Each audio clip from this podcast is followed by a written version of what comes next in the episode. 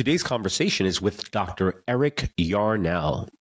Dr. Yarnell is a naturopathic doctor, also a specialist in urology.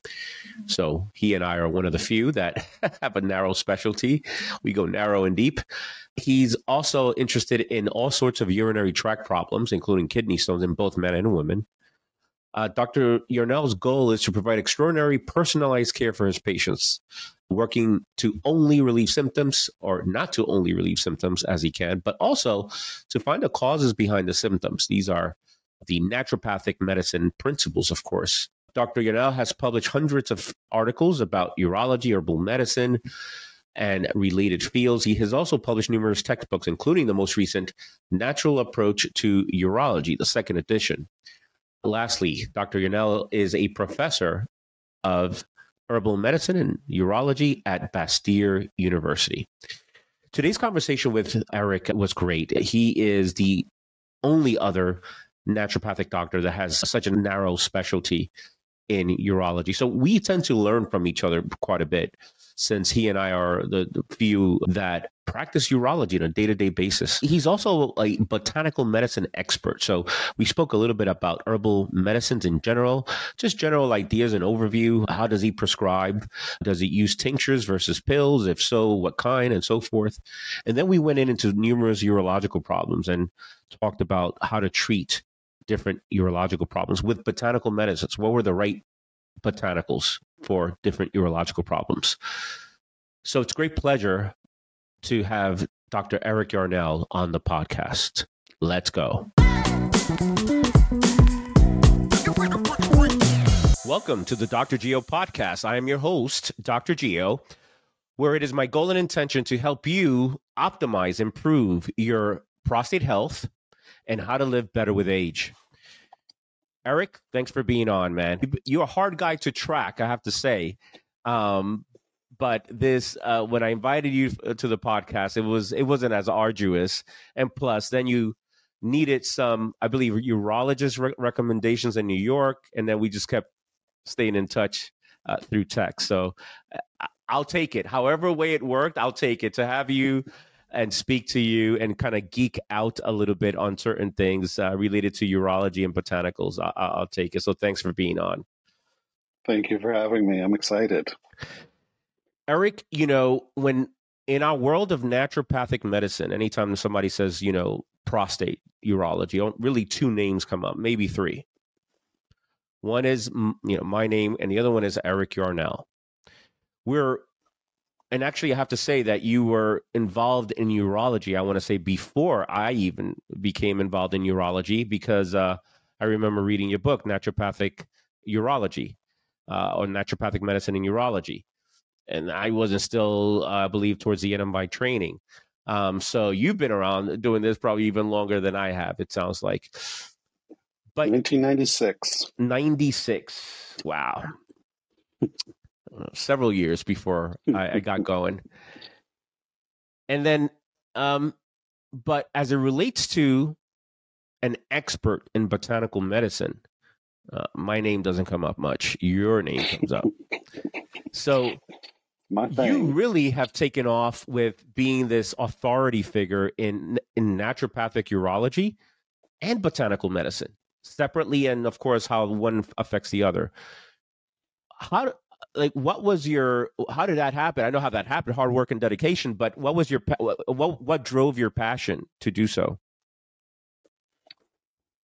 Yeah really um it's kind of a hilarious story because i actually started out in naturopathic school doing midwifery. Oh. And i was very passionate about how industrialized childbirth had gotten and how you know, was they were using all sorts of machines they didn't need to use and drugs, and so I was, yeah. You know, which of course every step of the way everyone's like, you can't be a male midwife, which is ridiculous. Doctor Bastyr sure. was a midwife, Doctor Pizzorno was a midwife, Doctor Mitchell, like that used to be part of our profession. Is you did human birth anyway, but I did go to my first actual birth as just an observer. Yeah, and it just by total chance, it lasted for three days. It was very unusual, and I was a wreck. I'm like, no, I cannot function without sleep. Like I'm actually dangerous without sleep. So right. this is not a good path for me. You, by the way, you made that very clear to me when we were scheduling for this podcast. right. Just make sure Not it's not too early. person. Gotta sleep. Decision know Good for you. thyself. Yes. Anyway, I was also when that all came down. It also bec- like we had there was no class in men's health. There was a class called urology where we touched on it, and there was no class on kidney health on how to treat people with kidney disease at that time. Right. So then I completely switched and went into well, I thought it was men's health, but really it was urology. Uh, but anyway, my my mentor was Dr. Silena Heron, who was the first chair of botanical medicine at Bastyr University, the naturopathic medical school. And so, even though I was clinically doing urology, I was learning from her, like, how do you use herbs to do everything? And she was amazing, amazing. So, yeah. I mean, you could have been an expert uh, and, and grown love and interest into right because part of naturopathic medicine. I don't think many of our listeners know. There are many modalities that we learn. We learn hydrotherapy. By the way, isn't it hilarious how hydrotherapy is so popular now? And we've learned this. We've been doing this for hundred, you know, over a hundred years. It, it's it's really I find that to be amusing. Sun therapy, right? Um, but we also learn uh, things like clinical nutrition, and some people just you know focus on that and kind of leave everything else behind. Homeopathy for some for others, they become homeopaths. You really went on and and and and, and became an authority in botanical medicine. Um, so that's that was your inspiration back then. Unfortunately, I didn't take that class. I obviously I didn't go to Bast- Bastyr either. Um, but I did read many of your books and uh, many of the chapters, of course, that you've written for some of the books I've been involved in. So thank you for that as well. Mhm, my pleasure. Um, let's we I, think that where we're going to go with this, and you can kind of take this and uh, we're going to flow here. Uh, we're going to dance, and we'll see how our you know. If, if, yeah, so I'm a salsa dancer. Uh, uh, so when you dance in salsa, you kind of flow together. It's like tango. You flow, but every now and then, you know, a mistake happens, and but no one should know. So let's let's let, let's let's see if we could do that. Let's dance, and if, if we if we hit a bump in the road, then no one should really know. Um, as it relates to botanical medicine, which is also a passion of mine, although uh, you know I became I think I think you inspired me. I don't know if you're still involved, but back in the day, I became part of the. It's almost like okay, whatever Eric does, I will do. All right. So, oh wait a minute, he he is part of the American Herbalist Guild. I'll be part of the American Herbalist Guild. What else? Uh, uh, read your articles at uh, you know uh, uh, ABC Guide and and so. I'm going to be a part of that, the botanical group out in Austin, Texas. So, where or should I say, what is the best? What is botanical medicine? Let's take it from a very fundamental because I don't want to. Sometimes I get to I lose my audience because I you know, I live in my head, right? What's botanical medicine? What's herbal medicine? Are they the same?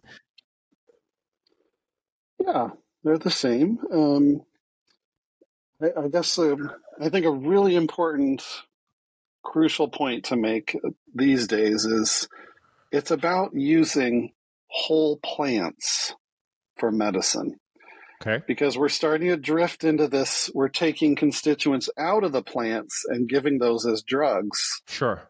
Which is fine. I'm not against that, but to my mind, that's not botanical medicine. That's that's pharmaceutical medicine Which which it is. again has Sure. its place. I'm not against it. I'm just saying we get confused, and so What's really- an example of that, Eric?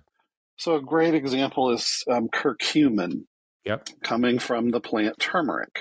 Mm-hmm. Turmeric has been used since before the advent of writing. Right, it was already a domesticated plant by the time writing was invented. Whatever, five thousand years ago. Right. So it's been in continuous human use. And it wasn't curcumin, it was whole turmeric. Right. Like, why do we know about curcumin? Because people use turmeric for 10,000 years. So curcumin is just one, like, it's 5% of what's in turmeric. There's no way the other 95% is garbage and you should throw it away. That is not logical. And we have tons of studies that show there's all sorts of other medicinal constituents. So just using curcumin, you're throwing the baby out with the bathwater. Like, so to me, it's always go back to the history mm-hmm. and think about that. And does it make sense? No. Why would they? Why would we throw away all this other stuff? It just it, it almost never makes sense. Well, this now, it's it's there's a phys- uh, philosophical reason there as well, which I can actually very much appreciate. But let me play a little devil's advocate here because I use a lot of curcumin.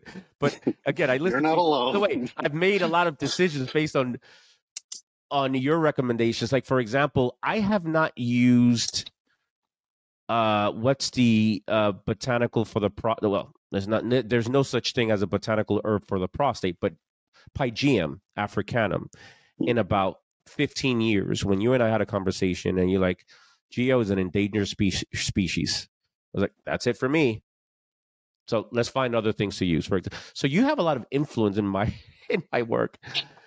So without to play devil's advocate with your curcumin and turmeric story, and I don't disagree, of course, is well, I want more of a therapeutic dose with what I'm trying to accomplish with my patient.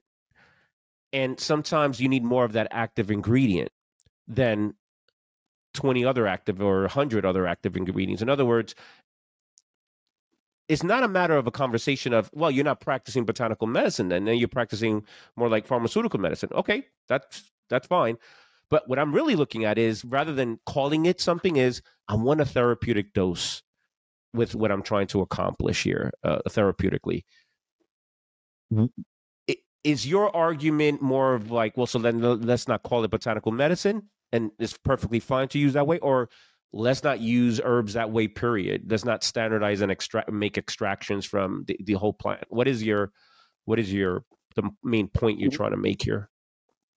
Well, there's several. The, the first is, and I think this is a great example with curcumin, and it's not any one company or thing, but we've been sold the idea of curcumin by supplement companies. Sure. Right? And yep. it's and they're not evil, they're not bad for doing that, but they've been especially in this case it's really weird because we've been sold this idea on the pharmacokinetics like how you absorb this constituent. Mm-hmm. which there of course there's some relevance to that but at the end of the day the goal is not for the patient to absorb it it's for the patient to get better. Right. So where are the studies that show curcumin is better than turmeric? That this better absorbed thing which actually is highly contentious and has not been proven that it's actually better, that it's yeah. more absorbed. Because I can send you studies right now that show it's not better absorbed than curcumin from the whole root or, rhizome. That is mm. so. We've been sold this bill of goods, and it's not true. So what we what we would need is a study that shows head to head turmeric is better than curcumin, or vice vice versa. And no one that I've been able to find from searching, no one's ever even done that study. No. So there's no way to know what's better. However, there are studies on whole turmeric using very low doses, 500 milligrams three times a day, not of curcumin, of whole turmeric, that treat things like lupus nephritis. that is really? not a minor condition. That's a serious disease and people got better. So there's no way curcumin was the active constituent. There were only 20 milligrams of curcumin in 500 milligrams of this extract they used. Right. So, so to me, what I'm really passionate about is this idea of synergy. That yeah, yeah, that there isn't a, an active constituent. There are many, many, many, and some of those are doing things that don't even have anything directly to do with the disease. They're, they are just about like absorption enhancement or preventing, you know, excretion of the constituent or whatever. So that's why I'm so passionate about it. Have you read anything on on a recent podcast, not my own, uh, some other, uh, this notion that curcumin lowers the production of dihydrotestosterone from testosterone. I've tried to look it up, and this is like one of the major podcasters that you know very science based, and I haven't been able to find any significant uh, papers on that. Do you know anything about that? Doesn't ring a bell. Yeah, neither for me either. And I've used it on patients, and I've never seen that reduction. You know, I do appreciate this conversation quite a bit because, you know, again, with trusted sources, I, you know, look, if I'm a trusted source in my little world of prostate and urology for people, I take that very seriously. Um, uh, you're my trusted source with, you know, uh, certainly with botanicals, and so I, I take notes. Um, is that your so biggest beef with the industry right now, or, or are there others? It's a pretty big beef. Let me make one other point about the turmeric, especially, which is there is a problem with whole turmeric, which is it's really high in oxalic acid like way higher than any food that we typically think of, like spinach or rhubarb, that are high in oxalates. And and what the, what's the problem with that for our listener? Problem, the problem that's most known with that is it can lead to kidney stones for some people. Mm-hmm. Some other people seem to have it, it's like an irritant. So some people with interstitial cystitis who have a lot of who eat a lot of oxalates, it seems to aggravate it. Um, so yeah, so the the big concern is is kidney stone production, but traditionally, turmeric was almost always eaten with some kind of milk. Right. And what's in milk? Lots of calcium. Yeah. What does calcium do? It binds oxalate. So yeah. No one knew there was such a thing as oxalate when this was figured out, but they figured out that this is what you have to do. So again, it's like we've forgotten all this incredible, rich, powerful information from history that's really important, even if we don't always know why. Mm. Um, there's also a famous thing that's that's widely known, which is it was also commonly used with this stuff called long pepper, but also black pepper. They're very similar. That we now know helps increase the absorption of curcumin and other probably other constituents. So yeah, if you're going to use whole turmeric, it is important that you take it with some kind of calcium source, whether it's milk or and a supplement or vegetable. To, is this specific to stone formers as opposed to just a general population? That's right. Yeah, anyone with a problem with oxalates. Yeah, um, calcium oxalate, which is a common uh, about eighty-five percent of kidney stones. Yeah, uh, that's good to know or take curcumin. No, you you, you still wouldn't say. Just or in those some cases, right? It's like, yeah, for whatever reason, we're running into a problem with the calcium thing. Then yeah, I'm so again, I'm not saying curcumin is evil. right, exactly. I don't want to give that impression. I want to just say, most of the time, is it really the best form? And I think the answer is almost certainly going to be no. Yeah, I I I, I agree.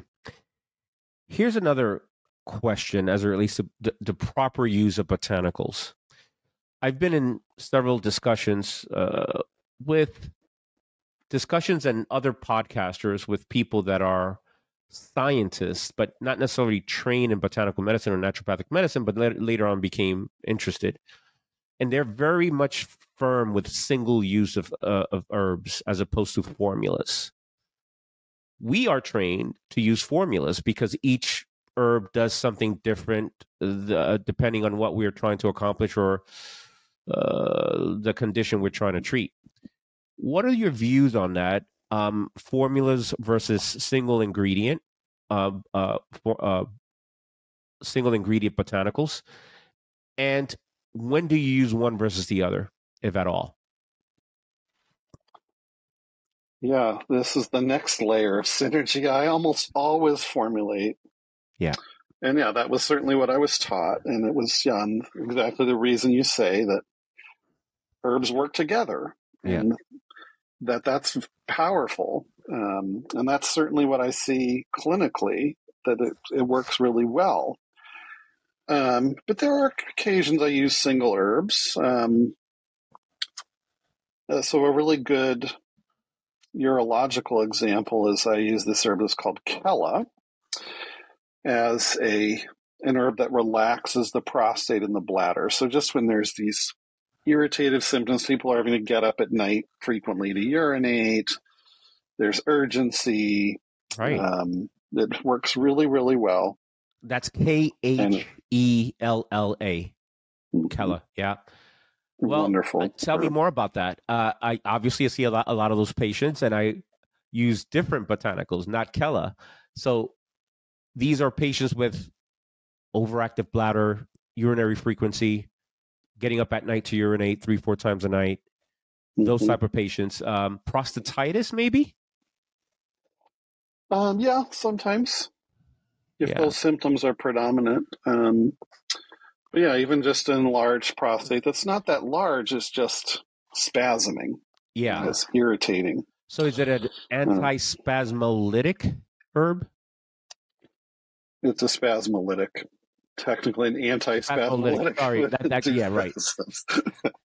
no double Ant- negatives And allowed. either anti-spasm herb Uh-huh. or uh, a spasmolytic, right? Thank you. You got that. yeah. That's, As I said it, I was like, Yeah. wait a minute, that doesn't sound right. Yeah, thank you.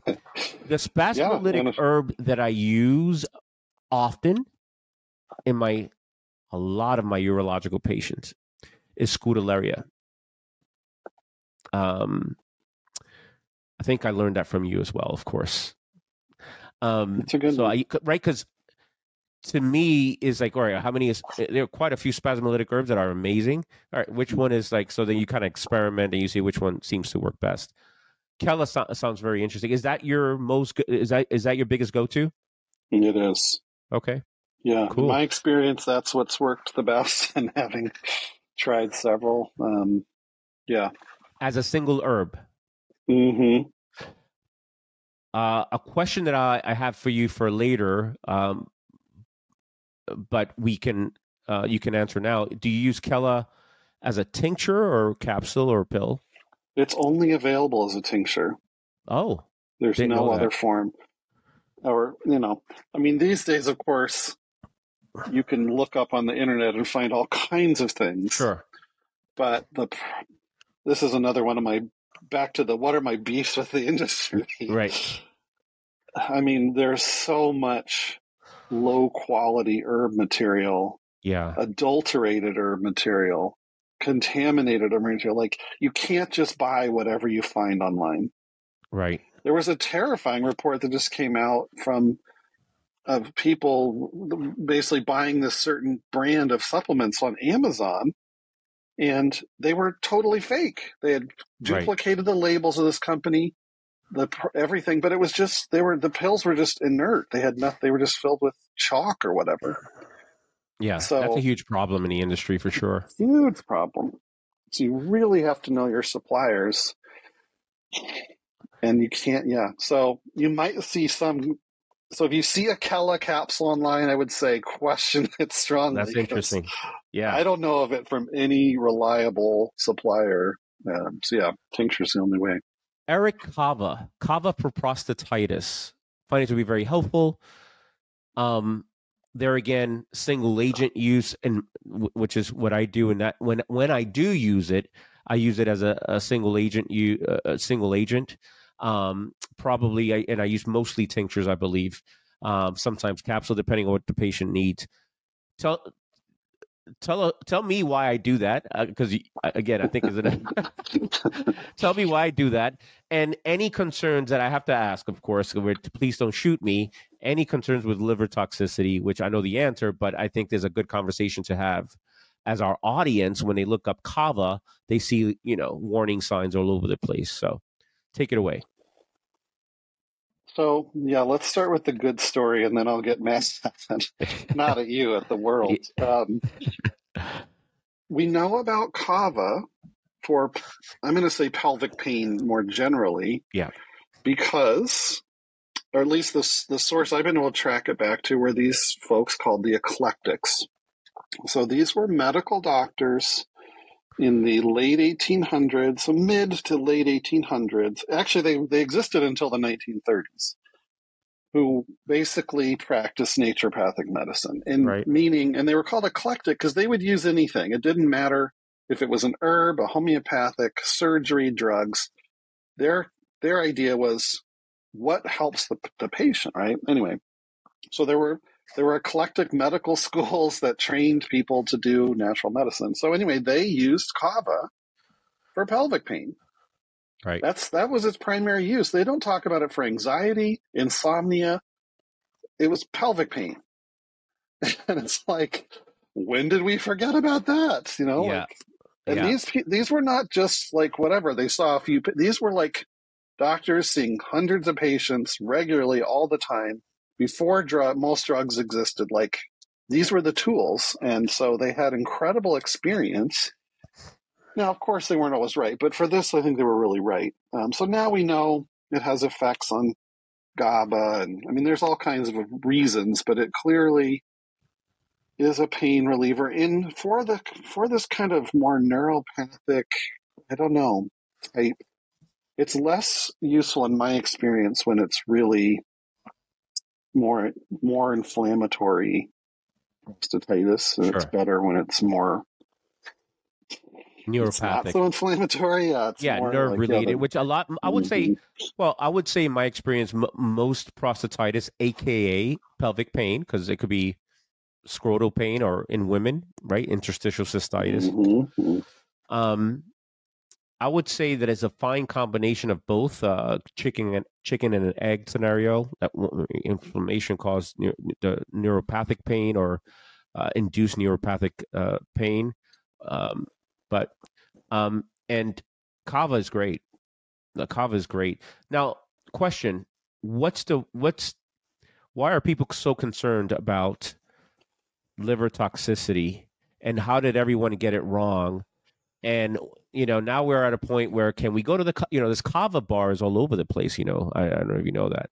Can we go to the kava bar and have a couple of kava drinks without, you know, having liver problems? Uh, so what's the story there?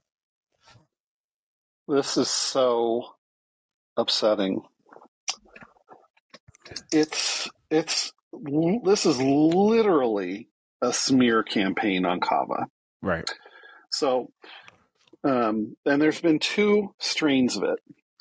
The first strain comes directly out of the colonial invasion of Australia and the Pacific Islands, where kava was part of the culture, was ingrained, regularly used, had ritual uses, had all these uses. And so it was banned and it was demonized. And, you know, as colonization kind of degraded the cultures, then it started to become a drug of abuse. And people would actually take so much kava that it would hurt them. And we're talking about drinking uh, like an alcoholic level, but kava instead of alcohol, or mm-hmm. actually both in most cases. And people would get liver damage and they would get these horrible skin rashes. But this was not because kava is toxic, it's because colonialism is toxic Right. and destroying a culture or trying to cause problems. Okay, so there was like that gross stuff. And, and literally, the Australian government paid to publish studies to demonize kava and to make it look way worse than it really is. Anyway, Wow. so that was kind of in the background. But then, why, in the any idea why they did that? And What's the what's the, what, what was like, their motive? Like the same as every. Why did they ban kilts and the Gaelic language in Ireland and Scotland? Why did they ban people speaking their languages in North America? Because that's how you destroy a culture. I You see. destroy their language. You stop the transmission of ideas. You destroy the core of a culture, and that then it's destroyed, and you I get see. to take over. And kava was a key component of Polynesian, Micronesian, etc. culture. So they rec- they saw that and they recognized they needed to attack that. right. So a horrible, dark um, thing. Anyway, so in the 90s, kava as a supplement had nevertheless became a big deal because all this research showed it was helpful for anxiety and insomnia. And so then there were these cases that were reported to the German, mostly to the German FDA, the equivalent of the FDA in Germany, which is called BfArM. there were a few in uh, Switzerland and a couple in France, you know. So these were cases in Europe of supposed like severe liver damage, like transplant needed in some cases. And so then, like almost overnight, kava was banned all over Europe, Canada. I'm really proud to say one place it was never banned was United States, which is really right. weird because normally right. the FDA is pretty anti-herb, but they kind of said at the time, like, there's how many cases? 15? Yeah. We had 15 cases of acetaminophen induced liver failure yesterday. That's right. So we don't ban things based on so well, it just came out the, the basically the highest court in Germany, like the Supreme Court, heard a case from the kava manufacturers in Germany saying this whole scenario of banning kava was illegal. And so the German court reviewed all the records from the German FDA and everything that happened. And they agreed. They said this the banning it was illegal. There was actually no evidence that kava hurt anyone's liver. No right. one. There is no case. Every single case they analyzed, the court, and said they were either taking other substances that could hurt their liver, they had a disease that probably caused it, or they were alcoholic. There is literally no evidence that kava as a supplement, as we're kind of using it now, has any danger. Now, could you go to a kava bar and drink so much kava day in and day out for months on end to hurt your liver? Yes. Yeah. But yeah. that's not what we're talking yeah, about. Yeah, I, I, haven't seen that, and I'm sure that that would have made news already if that would have happened.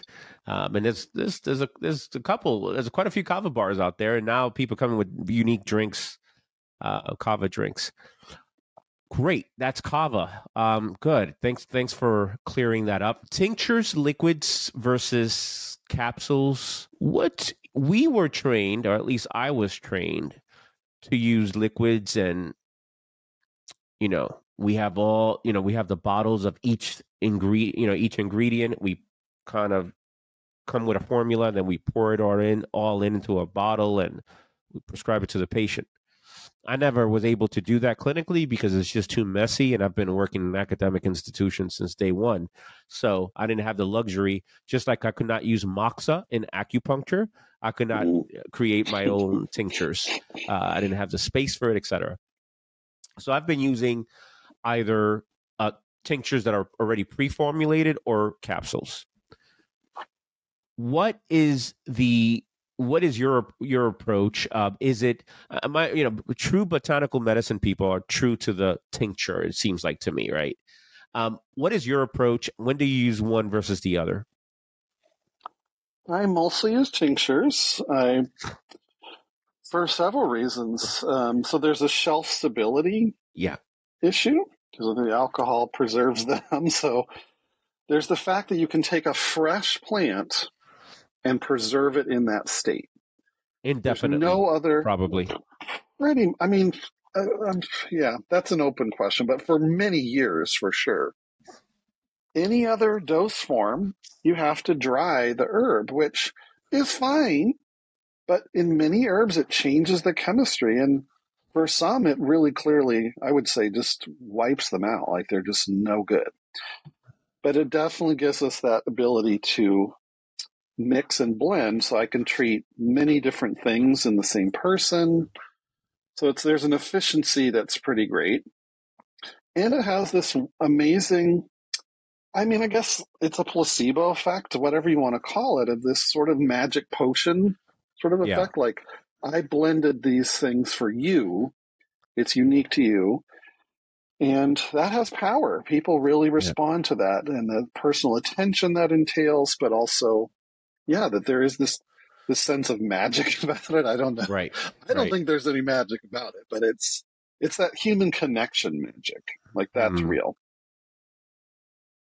Before we continue, let's give a little love to today's sponsor, you know, I always say, no man wakes up in the morning and says, Wow, I can't wait to get that prostate biopsy today, right? No man does. And the PSA test we know is not the greatest screening tool for prostate cancer. Well, now we have the ExoDx prostate test, which is the only risk assessment tool available as an at home collection kit so patients can provide a specimen in the comfort and convenience of their home.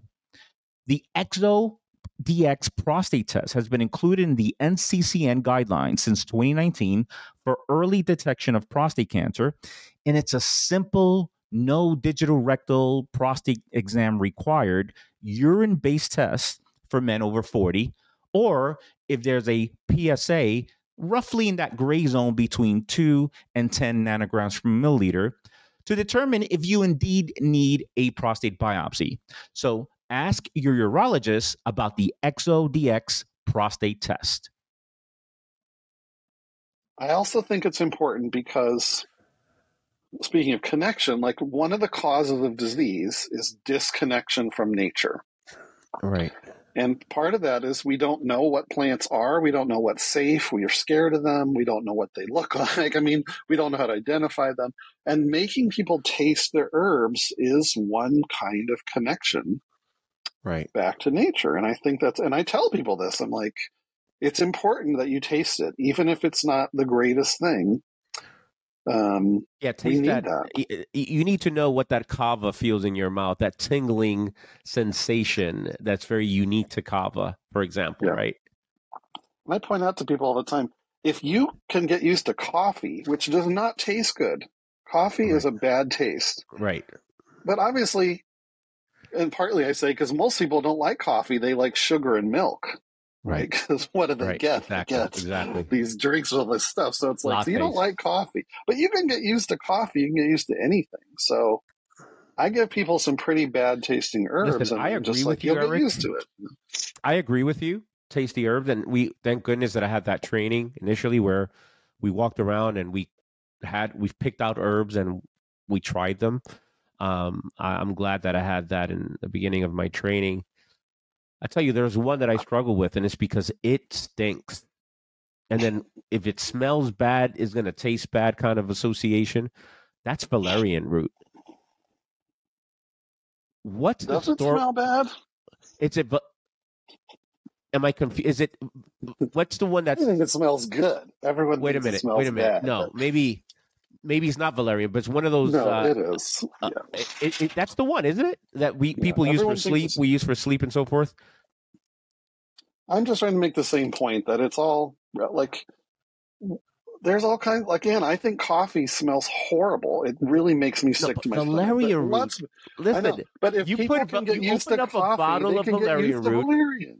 you open up a bottle of valerian root in the middle of a, a of a room with five people there. Most people would say, "What did a did something die?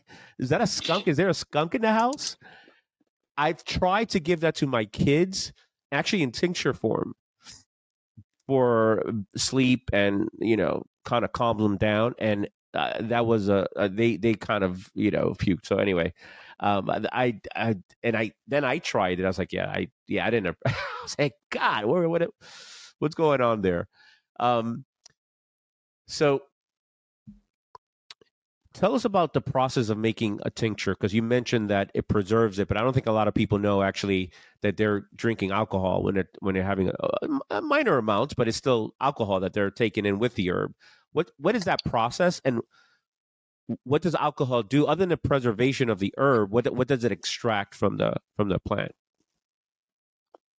Yeah, it's not it's not very complicated. It's basically you take the herb and you know, in my opinion, you process it the least possible. So you might be chopping it up, but not into tiny bits. It's just, you know, chunks. And you just put it in a container with alcohol and usually water mixed. Um, What type of alcohol? then- Uh, what proof? Grain alcohol It- or really, it can be any kind, but it, and the amount does depend on the herb. So, one cool thing about alcohol is you can ad- you can adjust how what it's going to extract by mixing with water. So, alcohol is what we would call a polar solvent. So, it if you have pure alcohol, it dissolves other um, excuse me, non-polar slow. It dissolves other non-polar things like fats, um, resins, the, the, compounds that are in volatile oils, yeah. very oil soluble things. But if you just dilute it with water, it becomes it will dissolve things that are water soluble.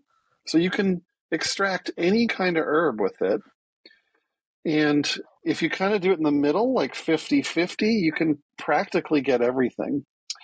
So yeah, I actually did a study which I was never able to get published. Just the journals didn't have interest in it, showing uh-huh.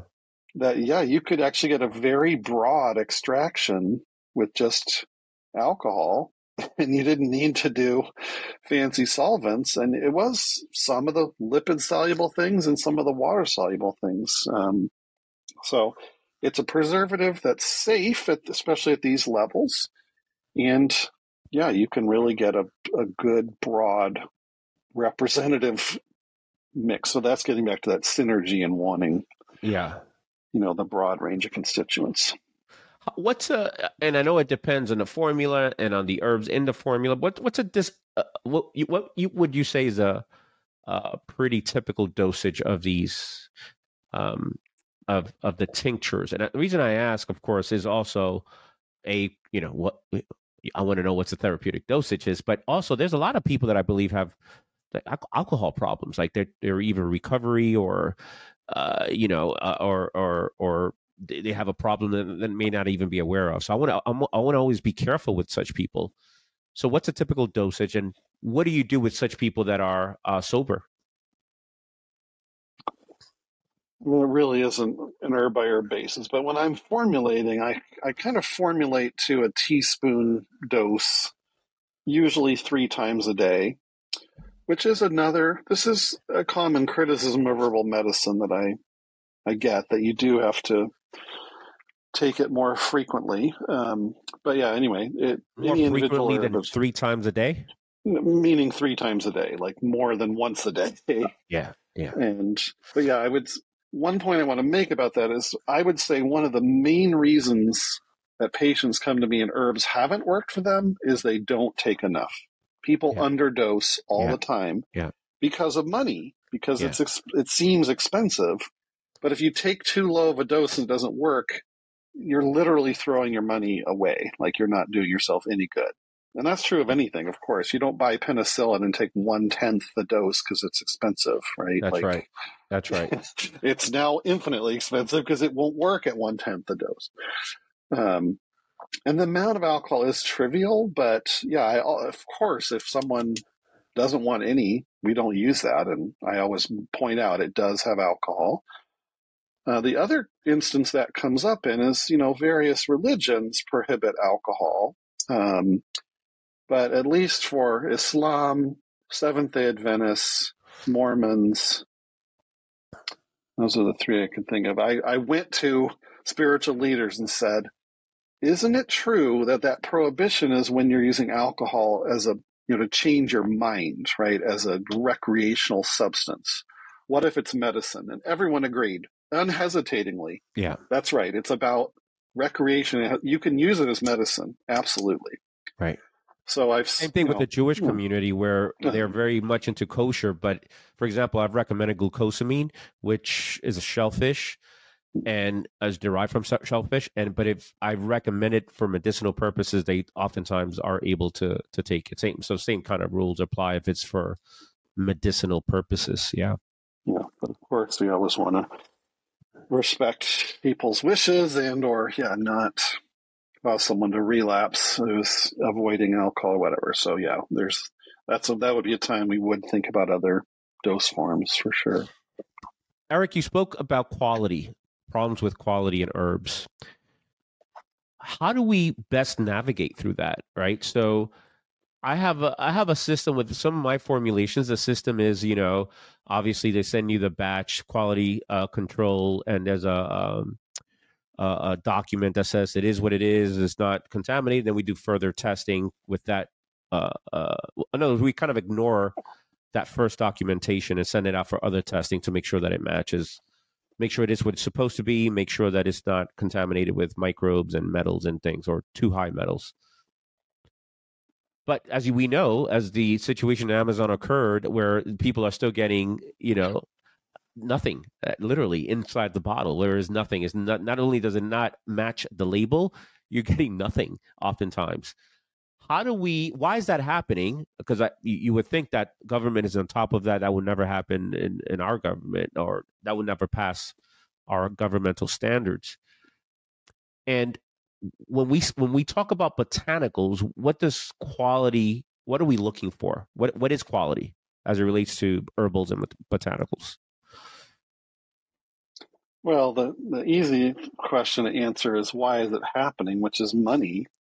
Yeah. Um, because it's easy to put a fake product on the market.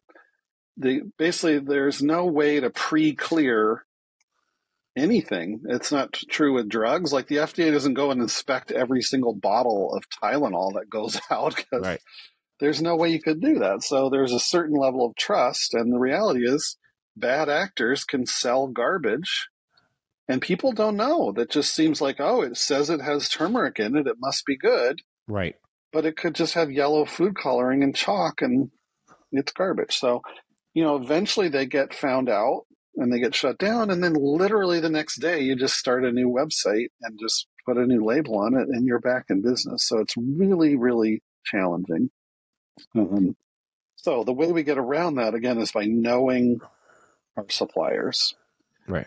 So if you, I mean, buying ingredients on just the open market is a problem even because yeah, there's all kinds of counterfeit ingredients out there. And it's sure. important, like you said, you can't trust what's called a certificate of analysis. Like the, That's a printout. So the yeah, certificate of analysis, I could print one out right now. That's right. You could yeah. just make that up right now. So you have to verify. But I mean, I'm at the level where I go, I know the people, I've gone to the farms where they're growing the herbs. I know personally right. who's growing this herb, and there's no middleman, which could be a woman. I hate that right, word, right. but it's like I buy the herb from the grower, I make it into medicine. No one else touches that herb. I love it. Yeah. And it comes whole. It doesn't come as a powder. this was actually a fight we had with the FDA. They're like, you can't identify an herb by looking at it because they're used to people buying powders. We're like, let us show you that we just got dandelion in. Can you identify this? Yes, that's dandelion there's no contamination, right? right? Like there's no adulteration, I should say. So anyway, it's knowing your suppliers. It's asking these questions like, how do you know where it's coming from?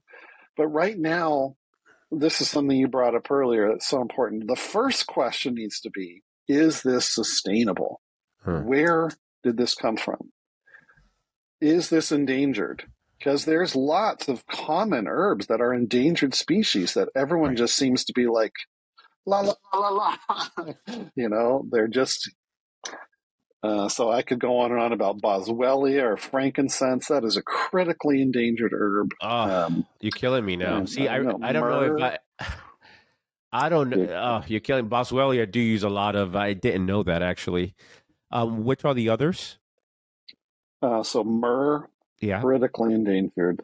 Um, uh, there's what's the other one in that? Um, and in that very similar family is the herb that's called commonly called Google, not like the website. G U G U L or G U L G U L right for cholesterol. Yeah, that's right. I haven't used it in a while. Um, yeah. Yeah, it's very very problematic, and this it's a combination of the climate catastrophe is really impacting where these herbs grow. There's wars happening. Yeah. You know, there was just a terrible civil war in Ethiopia. Oh, there's terrible ongoing wars in Somalia, and these are area the Yemen, one of the worst wars in the world, is being now just completely ignored. Like, oh, white people in Ukraine are in trouble. Better help right. them. Oh, brown people in Yemen are being annihilated every day. Whatever. Um, it's really horrible. Uh, so yeah, lots of really big impacts on those sort of desert, Middle Eastern, Central Asian species. Um, the pygeum you mentioned is a big one. So endangered. Just there's no reason to use that. Yeah. Yeah, I agree with that. Saw palmetto is does everything it does. There, not anything against pygeum. It's a great herb. It's just it's it's a bark of a tree that's slow growing and it's just Yeah. massively over harvested. Uh, yeah, those are the ones that leap to mind. DNA testing for botanicals. So several years ago, God, I, I run out of you know I lose track of time. Maybe even ten years ago, here in the uh, in New York, they claimed that a few herbs were not what they supposed to be, and companies got in trouble because they did DNA testing on these herbs. What is the if you remember the story and you can Oh yeah, very familiar. talk about it a little bit and how was it that these that dna testing for these herbs were probably not the best form of testing uh, for these botanicals uh, take us through that process Yeah, there's many, many problems with this, which at first seems like so obviously the right answer. But, you know, when we're talking about a lot of herbal products, they've been ground up, they've been extracted, and basically the DNA has been, it's either not there or it's been broken down. So that it's doesn't not mean that, it's a it's bad thing that doesn't mean it's not a therapeutic No. uh, aspect to the herb right That's right. You don't need the DNA. right So you may not detect the DNA because it's not there because we didn't extract it. We don't need it, but it still came from that plant. So yeah, that. So yeah, that's a huge issue. Um, there's also the issue of it's not like you're sequencing the entire genome of the supplement, right? You're they basically have these certain markers, but plants, like all living organisms, are highly variable. They don't play by this rule book that they have identical genes. So, and there's mutations. So, and the you, you may have a variety that doesn't have that the marker they're looking for, but it's still that plant. It's just your marker's flawed. So, no one's ever validated a marker in these cases to say like this one is 100% accurate for all varieties because that would be incredibly expensive to do. Um, so yeah, I would say the testing method is deeply flawed, and they were, the regulators were playing on people's ignorance to That's make right. it sound like supplements are really bad and dangerous, and that was just wasn't true. i there think they are figured bad fraudulent supplements, but yeah, dna test is is not because is not due to uh, dna testing problems in those botanicals. So when a it could be used reasonably when a supplier receives the plant material before they've processed it. right That could be a good technique, and they they should develop their technology to make sure it's accurate for multiple varieties, etc. But yeah, once it's in a capsule, that's kind of all bets are off. Yeah. Eric, let's go through a few urological problems and you give me three herbs that you would use either by themselves or in a formula for these urological problems. Okay? Okay, I'm, I will do it, but I'm going to just push back a little bit and say Yes. people have diseases. Diseases Yeah. don't have people. Like we're treating people, right. not diseases. So the herb always has to match the person. And people, because disease manifests differently from person to person. So, I, I, I you're gonna hear definitely agree with that. Plus, it's, it's, it's the same thing with guys, saw palmetto, like women can use saw palmetto for urinary problems. Like how, how is it that saw palmetto is only associated to with prostate problems? Like how did we, you know, black cohosh? I use in men for bone health who are an ADT, for example, Mhm. Hot you know, flashes, and sure. hot flashes, which yeah, Mhm. exactly. So the, I, I love the the discussion of herbs traditionally women herbs used for men and vice versa. But anyway, sort of to make this fun and um of course treat the person, but they're they're typical what are the what would be the top 3 and regardless of of the person, let's just say. Um I I know I'm deviating I'm not, I'm asking you to deviate from uh, how you would actually prescribe, which is, uh, you know, treating the person, not the disease, of course. BPH. Now, BPH, so B, they have an enlarged prostate with urinary symptoms. That's important to say because you can have an enlarged prostate and not have urinary symptoms. And you could have a small prostate with urinary symptoms. So, guy with BPH with urinary sy- symptoms, what would what would be three herbs that you would put uh, either individually or in a formula and any dosages or anything, let me know.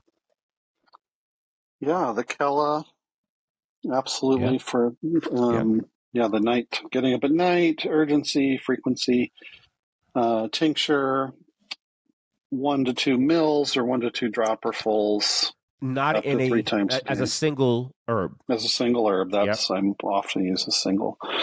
Um, yeah, I mean saw palmetto is helpful. The thing I say about that is it's most helpful for stopping it getting worse.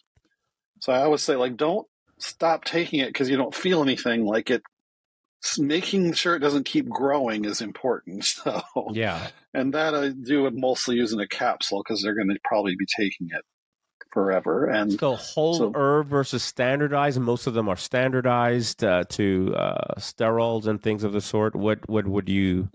It's another one we just have no idea. But yeah, because so many of the products are standardized, I kind of can't avoid it. So yeah, right, exactly. I've used a range. Um, and yeah, the doses are different for different products, but the um, anyway. But I'm also really enamored of pumpkin pumpkin seeds. Okay, um, yeah. Also seems to be more of a stopping it getting worse kind of thing, and also highlight saw palmetto and pumpkin and nettle root. If you have any kind of a surgery for BPH, to be sure to do that so it doesn't come back because it will the prostate tissue will grow back and you might have to do it again. So That's right. We really want to avoid that. Um, but yeah, I just can have just even eating two or three ounces of pumpkin seeds a day, the green pumpkin seeds without the shells is, it's really not that much. It's easy to do, but you can also do in the capsule. Excellent. Excellent.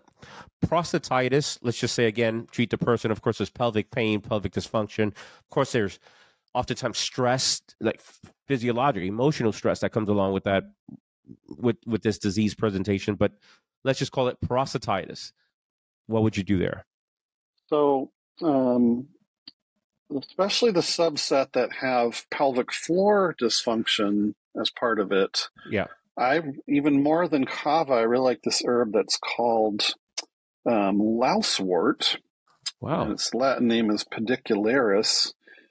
Can you spell yeah, it? Can you spell lousewort? Yeah, uh, L O U S E, It's like lice, louse, and then yeah. wort, W O R T. Oh, okay. Which wort is just an old German word for herb. Um, so you see that a lot for European herbs. Anyway, um, so this is found in the mountains and all around the northern hemisphere. Um, but yeah, so it's in the Cascade Mountains by me, the Rockies, and it is even in the you know Appalachian mountains, etc. But anyway, um, yeah, that's only what category of herb is this? How, how does it? How how would it help uh, pelvic? It's a pain? skeletal muscle relaxer. Yeah. Um, so it, but it it does everything kava does, but it tastes way better and it's mm-hmm. more sustainable. Though kava is cultivated, but it just comes from far away. So this is at least in North America very sustainable. Um, Great. So yeah, only really available is tincture. Um, and then I actually use, I'm going to really go off because the, the root that I find for most cases of, of men with prostatitis is they have leaky gut. Yeah. So I use aloe gel and calendula to heal the leaky gut. It has nothing to do with the prostate. Right, right. It's treating the trying to find and treat the cause. Yeah. To me, I would do things, for example, to treat. That's a very, very uh, astute approach for sure. I try to treat their nervous system, whether it's not only botanicals but breathing exercise and so forth, because, but it, it's all connected, right? That of course is it's all connected. Um, overactive bladder. So this is a scenario urinary urgency. Um, that's one of the main symptoms, but also just frequency and and and the sorts. What what will you do there? Well, um, this is a, a really interesting scenario too about herbs. So this is one that lay people cannot use, which is belladonna. Yeah. Um, it you can seriously, dangerously overdose on this herb. But it's it's interesting because there are several drugs for overactive bladder that are based on the constituents in belladonna. It's especially its constituents that are called atropine, mm-hmm. which is actually more than one constituent. It's complicated, but anyway. Uh, but the whole herb works better and it's safer. Mm. I don't under its synergy. I don't know, but I just have done it so many times. What's the So- danger component of belladonna? So, with an overdose, it will cause serious problems with your heart, and it could make your heart beat irregularly, and it could stop, and you could die. Yeah. So that's that's difficult to do, but it can happen. Um, Mm. So yeah, this is not. This is for trained pra- practitioners only. Right. um, What are two other And, for O- uh, OAB?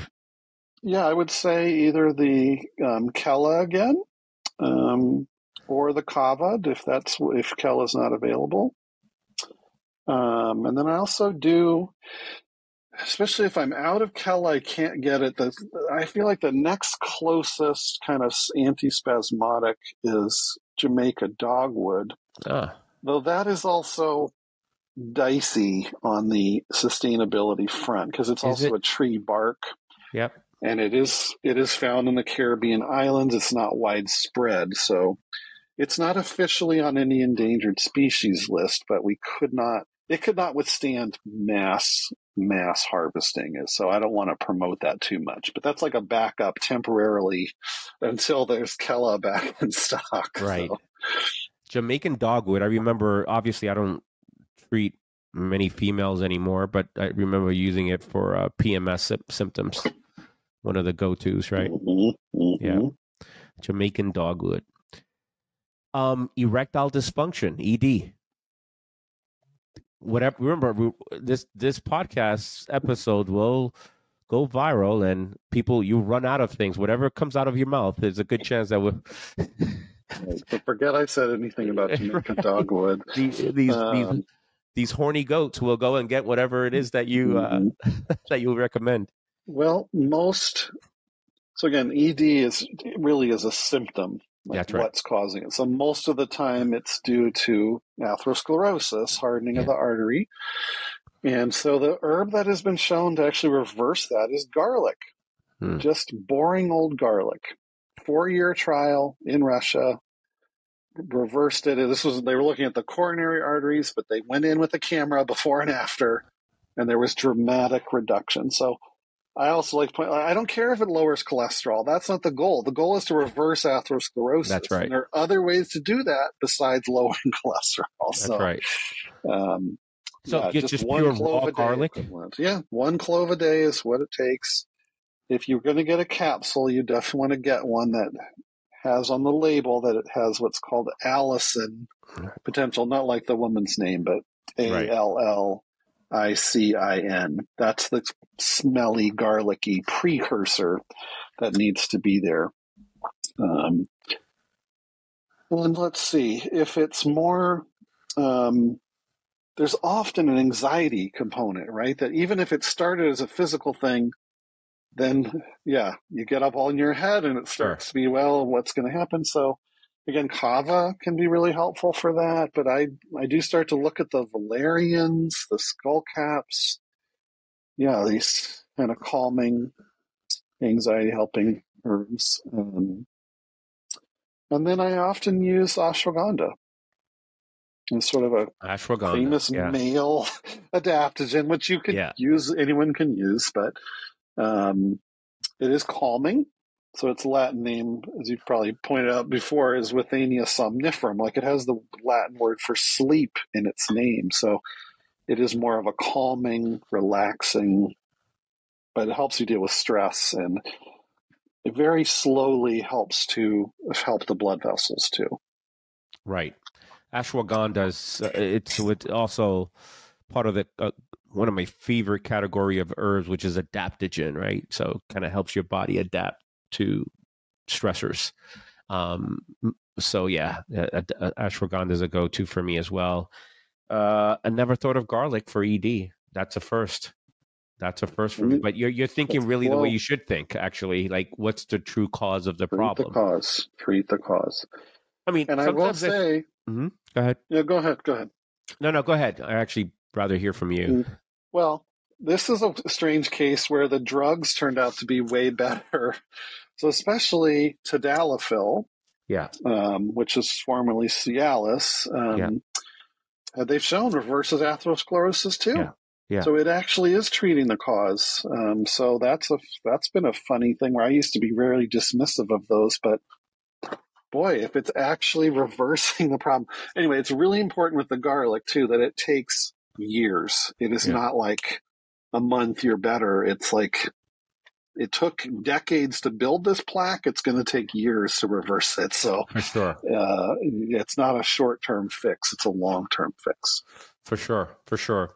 Um, another component to that contributes to ED is low testosterone or low available testosterone. Again, guy comes to you with low T, you're treating the whole person. We get that. But what are some of the things that some of the herbs and botanicals that you would use to try to raise that number and raise, more importantly, free testosterone? So, uh, my first comment is that no herb contains enough testosterone.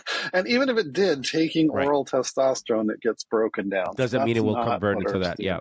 So, yeah. especially there's all this ridiculous hype about pine pollen having testosterone. It's ridiculous. Yes, Yeah. there's a tiny bit, but it's ridiculous. Yeah. Right. That's and the only studies that have ever shown an effect on testosterone in people with testicles have been in older men uh, who are based on what we say kind of andropause. So in younger men, herbs do not raise testosterone. There's no evidence of that. That's rid- it, oh, because that's a place where supplements are adulterated with test with and with not testosterone. with- PD5 inhibitors as well. Yeah. yeah, so there are all kind of drugs that are not on the label. So those are really dangerous. Anyway, That's right. That's right. yeah, it's Good the point. adaptogens for for older men. Um, so uh, Asian ginseng, ashwagandha. Those are the yeah. That's largely what I would do. And it's again, Tongkat it's. Ali, what's your slow. opinion on Tonk- Tongkat? We have no idea where it's coming from. It's commonly adulterated. There's no, I have no of no source that's clean for sure. That is the herb for sure. So this, yeah, I'm intrigued, but I just don't know. The sourcing is a huge problem. The supply Sourcing. chain is not there. One more. Uh, interstitial cystitis, which of course is not only as it relates to men, but women get there again. There's a situation where I see a lot of people, a lot of men with, with the IC, but of course they have a prostate, so you got to call it prostatitis. If you don't have a prostate, you call it uh, interstitial cystitis. Um, would it be similar to what you r- would recommend for prostatitis? Uh, louse Yeah. would that be one of them Mm-hmm, definitely. for IC? I do, and this I use also when it's, people are diagnosed with prostatitis, but I also use um, the Chinese herb that's um, called Corydalis. Yeah, that's a good one. which is uh, for any chronic pain. And um, it's actually anti addictive. So if someone has had to be on opioids, that's really helpful. And it does partly work in the brain. I also let when people are told it's all in your head, I'm like, well, then why aren't they treating your head? like, Right. why are they dismissing you? Like your That's head's part of you. Can you treat that, please? And Corydalis does that. So it helps interrupt this process that happens with chronic pain where your brain can't let go of the pain, which is most famous when people have to have an amputation and they can still feel their amputated limb. Yeah. Because your brain still thinks it's there and still hurts, right? So we have to to break that. So Corydalis has been really helpful. That's also a maybe not the best for lay people to just dump on themselves. It's I think it's safer than we we thought it was, but How, how do you spell that? uh, C O R Y D A L I S. So yeah, that's uh Corydalis. I remember. Um, I use it. Um, my family actually quite a bit. Uh, it's a it's it's probably the strongest um analgesic in the uh Chinese medicine pharmacopoeia, uh, if I remember correctly. I I don't know if there's others, but that's one of the that was a go to. Well, Uh, opium is Jan stronger, but with obvious problems. What's that? What's that? opium is stronger, but with obvious problems. with- exactly. That that is true. That- that is true. Um, Eric, final thoughts. Uh, we've gone over a little bit over an hour, which is plenty for my podcast. I think you've given us a, a wealth of information on the process of botanicals and your approach on prescribing, and certainly we we spoke uh, quite a bit into uh, urological problems. So I thank you for that. Final thoughts from you. If you want to learn about herbs, talk to people that use herbs. That's right. Not that read about them, not that have heard about them, but that actually use them. Because that practical, just like don't go to Yeah. a surgeon that read Right. about doing your surgery. Go to a surgeon that's done it a lot. like That's right. that's who has the expertise. Um, I appreciate that. Yep. yeah. Who, where's that website? How many? You can mention as many websites, including your own. Where are those sources and resources where people can find uh, herbalists that uh, uh, that, that if they if they Yeah. choose to find an herbalist? So it's definitely, as you mentioned, the American Herbalist Guild is a really good resource because there are there's all kinds of practitioners that, and that does require having a level of practical knowledge to especially get what's called a registered herbalist credential from them. So um, I've let that's mine a really expire. important one. Eric, I, I've been too busy. I've let mine expire, but so, Yeah, but I think you're right. That's a great resource. Any others? Amer- American Botanical Council. They don't really have a practitioner They don't. Right. Yeah. certification process. There are people that are members, but that doesn't Yeah. mean they're necessarily using herbs. Um, I mean, any of the state naturopathic or the American Association Naturopathic Physicians websites, but not every ND does that much with herbs. So you do want to look at their bio further. I do have a website that's called botmed.rocks, which has many, many free resources because I'm trying to counter all these myths. So I have like a database of herbs that are safe in pregnancy because there's all kinds of lies about that. Yeah. What uh, drug herb interactions? That's also something that's just been wildly overstated. Um, Yeah. and just yeah, I'm just trying to really put all this information I've got out there. Um, it is very much geared towards practitioners, but there's lots of information that would be helpful to others. Why don't you other repeat the website, Eric?